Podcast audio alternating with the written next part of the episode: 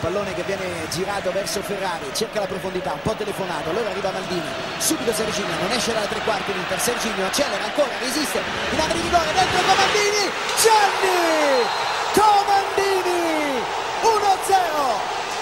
Ebbene sì signori, come avrete capito dall'intro, ai microfoni di Carassario Racconta si torna finalmente a parlare di sport e nello specifico di football, di calcio, del caro e vecchio pallone. Riesco così ad accontentare tutti quei calciofili che nelle ultime settimane mi chiedevano di portare un protagonista del, del mondo calcistico ai microfoni del podcast, evitando così che arrivassero a lasciarmi dei bossoli dentro delle buste eh, davanti alla porta di casa. No, comunque, bando alle ciance.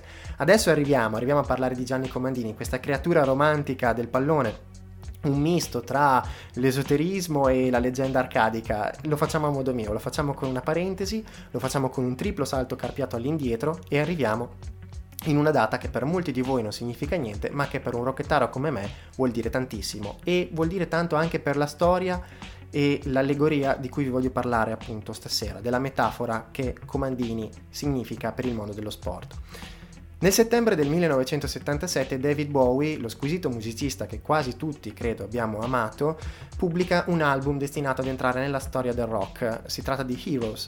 In quell'album c'è una traccia omonima, proprio Heroes, che tra le righe dice "We can be heroes just for one day". Tradotto, tu puoi essere anche l'ultima ruota del carro di questa società, puoi essere anche un colletto blu, puoi essere anche una persona che si spezza la schiena per una miseria. Ma se ti rimbocchi le maniche, se ci metti della grinta e della voglia, tu un eroe lo puoi diventare, anche solo per un giorno, ma lo puoi diventare. E Gianni Comandini è l'eroe per un giorno della storia del Milan, anzi lo è per una notte e neanche per tutti i novanta minuti. E adesso ci arriviamo. Innanzitutto, chi è Gianni Comandini e perché è entrato nel cuore, nella mente, nell'immaginario di generazioni e generazioni di rossoneri, ma in generale dei romantici del calcio, di chi questo sport lo ama, non ne può fare a meno. Allora, Gianni Comandini la sera dell'undici maggio del duemilauno segna i primi due gol, una doppietta storica, due gol molto belli tra l'altro, nel derby che il Milan vince per sei a zero sui rivali dell'Inter. È il derby col più ampio scarto di reti mai registrato dal millenovecentoventinove, da quando la Serie A diventa a girone unico, cioè non più suddivisa in gironi territoriali. Ma scopriamo meglio il personaggio. Allora, Gianni Comandini è un figlio di Romagna, nasce a Cesena e nell'estate del duemila viene acquistato dalla dirigenza Berlusconi per portarlo a Milano per puntare su un giovane di prospetto quale egli sembra essere. Perché? L'anno prima aveva vinto l'Under ventuno, il campionato europeo con l'Under ventuno, tra l'altro il suo allenatore in nazionale era Tardelli, che più tardi avrebbe rovinato in quella sera del derby in quanto allenava l'Inter, e oltretutto aveva fatto molto bene nelle prime squadre in cui aveva militato, in primis il Cesena, squadra della sua cittadina natale, e poi dopo eh, in forza al Vicenza.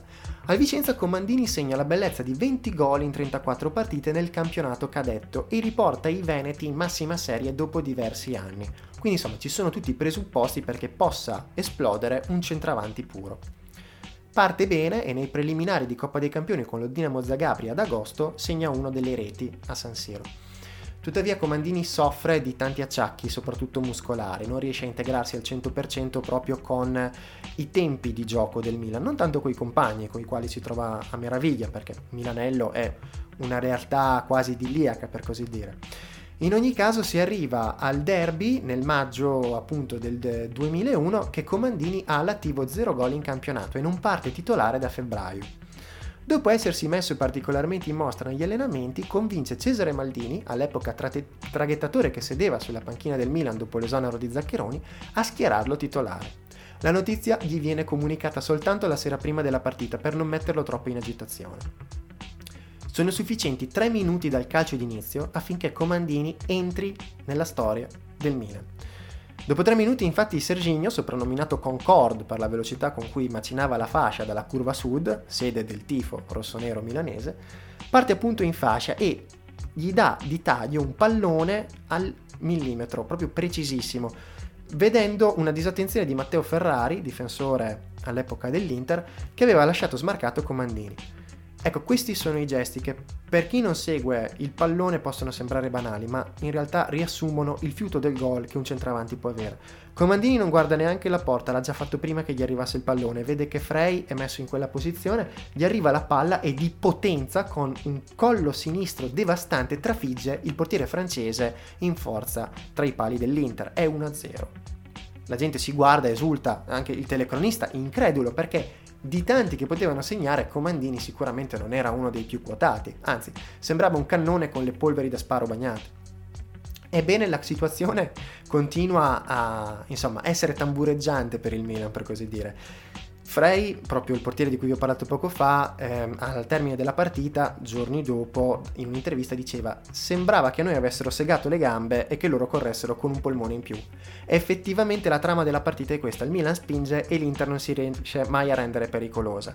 Al diciannovesimo, quindi rendetevi conto, Comandini entra nella storia in venti minuti scarsi, al diciannovesimo nuovamente Serginho, che va sulla sinistra, crossa un pallone in mezzo al bacio e Comandini, con una potenza davvero toro d'area di rigore, di testa in torsione trafigge nuovamente la porta nerazzurra.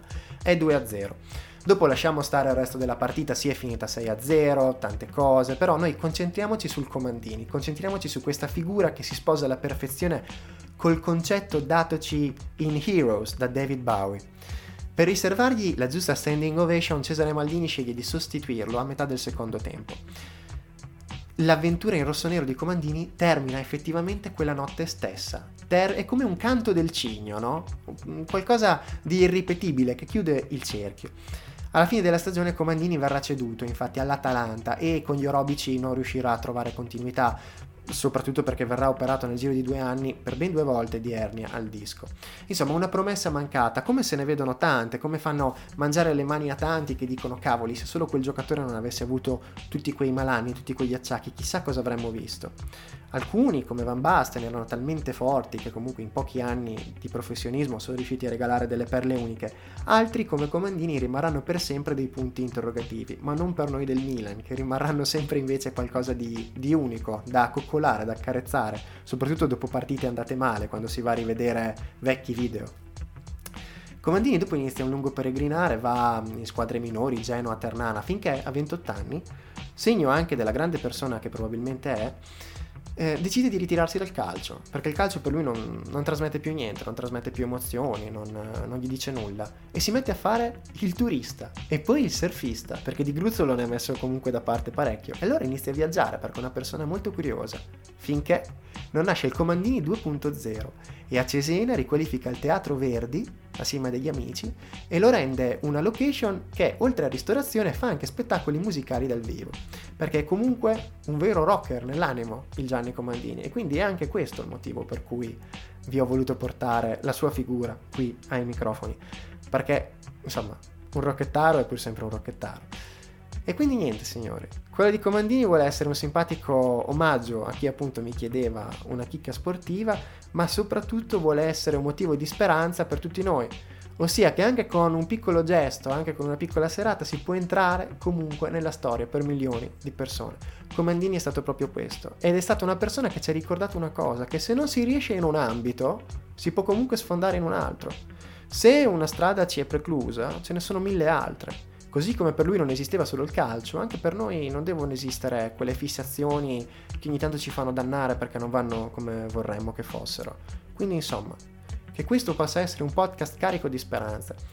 Io, signori, rinnovo i miei saluti, noi ci torniamo a sentire la settimana prossima e mi auguro che insomma questi minuti siano stati di vostro gradimento. Un saluto e un grande abbraccio da quel matto romantico che è il vostro amico Carassario. Ciao ragazzi!